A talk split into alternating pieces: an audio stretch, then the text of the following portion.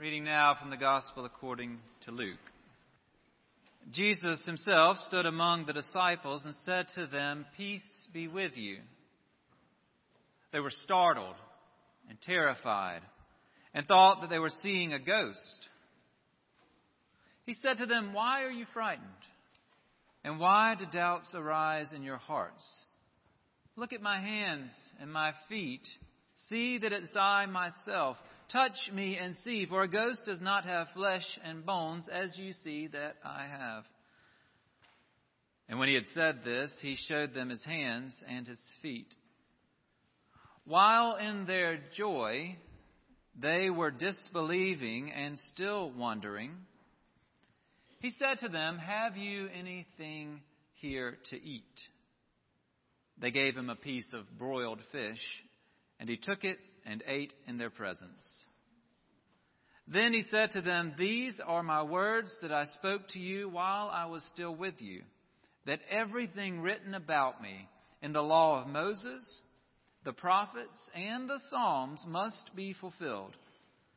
Then he opened their minds to understand the Scriptures. And he said to them, Thus it is written, that the Messiah is to suffer and to rise from the dead on the third day, and that repentance and forgiveness of sins is to be proclaimed in his name to all nations, beginning from Jerusalem. You are witnesses to these things. The word of the Lord. Thanks be to God. I sent a text message a few weeks ago to someone informing her of the change of plans and the rationale I had behind it. I hope that the reply would be some shorthand version of that's a relief. I'm grateful for your wisdom. This really helps me out. You're amazing. The text back said, I understand which left room for some misunderstanding. Did that simply mean that the communication has been successfully transmitted? Or was there an undertone of disappointment? And most importantly, did my responder get interrupted before she had the chance to write, You're amazing?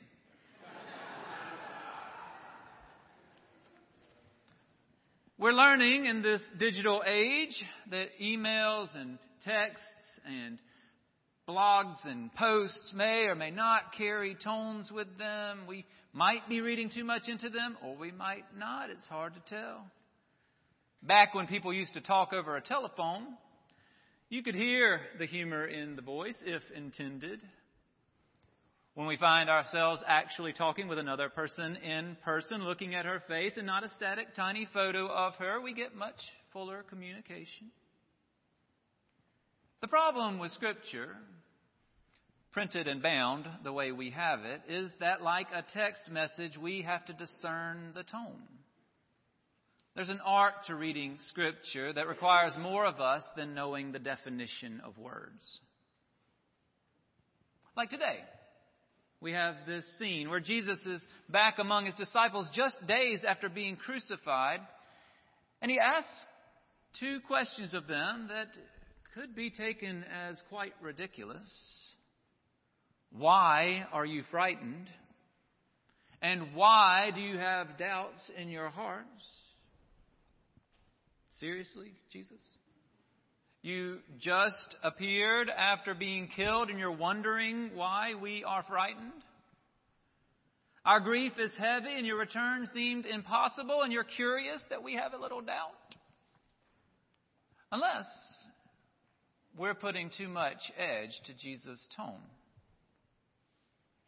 Maybe the way a parent asks a child who is crying after being startled why the child is crying when clearly the answer is that loud noise I just heard. Jesus' tone is, Oh, buddies, why are you frightened? Why do doubts arise in your hearts? As if to say, I'm here with you. And I'm always going to be, and nothing will change that. If that's the tone, then Jesus, if that's the message, Jesus' tone, his questions aren't ridiculous after all. They're, they're questions that send a message. Less, what are you thinking? And more, what are you thinking? You have questions that sometimes carry tones and sometimes do not. Sometimes you ask questions because you're trying to make a point, and sometimes you ask questions because you're trying to gather some information. We think today about the resurrection. What questions would you ask if, say, someone who had been resurrected came and appeared among us and was willing to go through a question and answer period with you? Let's say Jesus materialized through the roof and came and hovered among us and offered to answer your questions. What would you ask? You in the back, Jesus might say. Yes, the one who for some reason has chosen to tie a strangling, a colorful strangling cloth around your neck. What would you like to ask? First of all, it's an honor to speak with you, Mr. Jesus. I love your work. My question is where were you when you were in the tomb? I was in the tomb. It's implied in your question. How tight is that thing around your neck? Next question. A follow up, sir, please. When they got to the tomb, it was empty. Where were you then? Not in the tomb. Can someone listen that thing for him? Clearly, what you're trying to ask is where was I between the crucifixion and the resurrection? Next question. The lady on the right, who somehow was allowed in here without a hat, didn't they read Paul's letters to you? Go ahead. Yes, Jesus, this is so exciting. Thank you for taking my question. Are you a ghost? No, ma'am. But, sir, you came through the ceiling and you're floating here among us, and I read that, that you went through locked doors back in Bible times, and how does it all work? Do you have a fish? You've read about those Bible times. You know that I like to eat fish when I reappear. That's supposed to point out to you, by the way, that I am not a ghost. But as to how it all works, does that really matter? Are you trying to reappear to your friends after you've died? I mean, for all the things that I did that you might try to do, is reappearing to your friends after your death really the one that you want to try to emulate? Don't you think you might be asking the wrong questions? Let me tell you a little bit about God that might not explain how the resurrection works, but might help you understand a little bit more what the resurrection means. And then Jesus would, as he did for the disciples, open our minds to understand the Scriptures, which, like so much of what Jesus did, is more than I can promise, particularly when I have no idea which of the Scriptures he selected. But here's an attempt God created the world, and it was good. However, God did it. However long those days were, this world is intricately woven together such that insects both annoy and pollinate.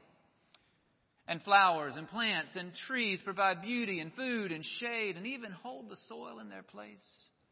They collect water and clean the air and cool things down, making it possible for those bigger animals to thrive.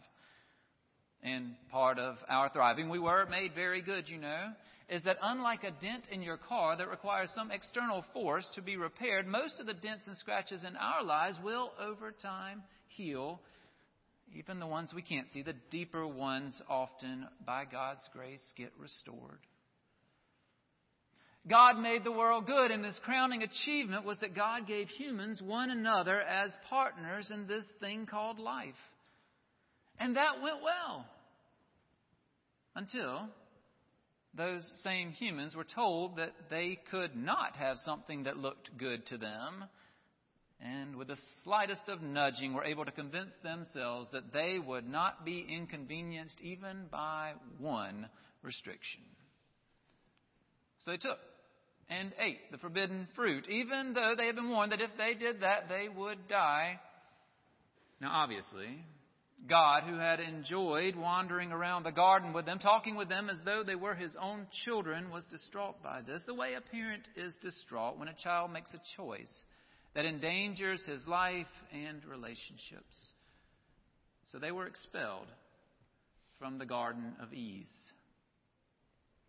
But God, who loved them, was unwilling to expel them from him. He followed them from the garden as they began to make their way. Their way was filled with fits and starts, mostly fits, leading to a wickedness that needed cleansing. God was frustrated enough to wash the whole world clean and start over, but God's love would not let him, so Noah and his family and two of every creature were preserved and things continued. God entered into a covenant with Abraham, and he and his descendants began to prosper, but also struggle. One, Joseph, was so mistreated by his own brothers that he ended up being a slave in Egypt, which should have been the end of his story, except that God never left him. Before long, Joseph was number two in Egypt, and his family and his people were saved from starvation. Things were good for them until a Pharaoh either did not know or more likely did not want to remember how highly regarded Joseph the Israelite had been in Egypt and enslaved Joseph's descendants. That might have been the end of them, but God heard their cries and sent Moses to free them.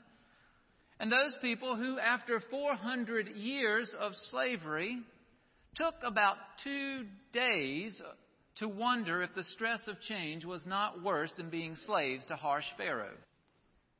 But God was there. There to hear their griping, there to provide them with food and drink, there to lead them forward. When they finally made their way to a fertile land, a long saga of obedience to God, followed by disobedience and more disobedience, and then a reckoning, followed by obedience, and then disobedience and more disobedience, and then another reckoning, and so on. A cycle that would make any parent pull out his hair. But clearly, God is slow to anger and abounding in steadfast love because every photograph we have of God shows him with long, thick hair and a beard. God's people didn't always listen well, so God began speaking through prophets. The more they spoke, the more obvious it became that God has expectations for how we treat one another, most especially the weaker and most vulnerable of his children, and that God is not pleased when we mess that up. God is aware, concerned for those mistreated and about those who mistreat the scriptures reveal that God is continuously present, that God desires a relationship, that God is even willing to enter into our lives to bring peace and wholeness to and through them. So that even when we are disobedient, God will not give up on us. Our disobedience will lead to troubles but never to abandonment. And if we ever doubted that, then God offered as proof his willingness to be born in our flesh, walk in our dust, care for our bodies, minds, and souls, and if that wasn't enough, to die for our sakes. But if the story is that God will not abandon us, then the story must also be that God will not abandon life, including his own, so that while his death was temporary, his resurrection is eternal. So the questions of what happened between those hours of crucifixion and resurrection, the questions of when the exact moment of resurrection occurred, the questions of how it all works are great curiosities, things to contemplate, even to theorize about but not nearly as important as the why. No, Jesus, hovering or not, is not a ghost.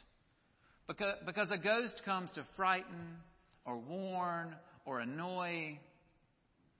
Resurrected Jesus is a Savior and a Lord and a friend who instead comes because, as the Scriptures show time and time again, God was unwilling to abandon us, and therefore we have confidence that God is unwilling to abandon us.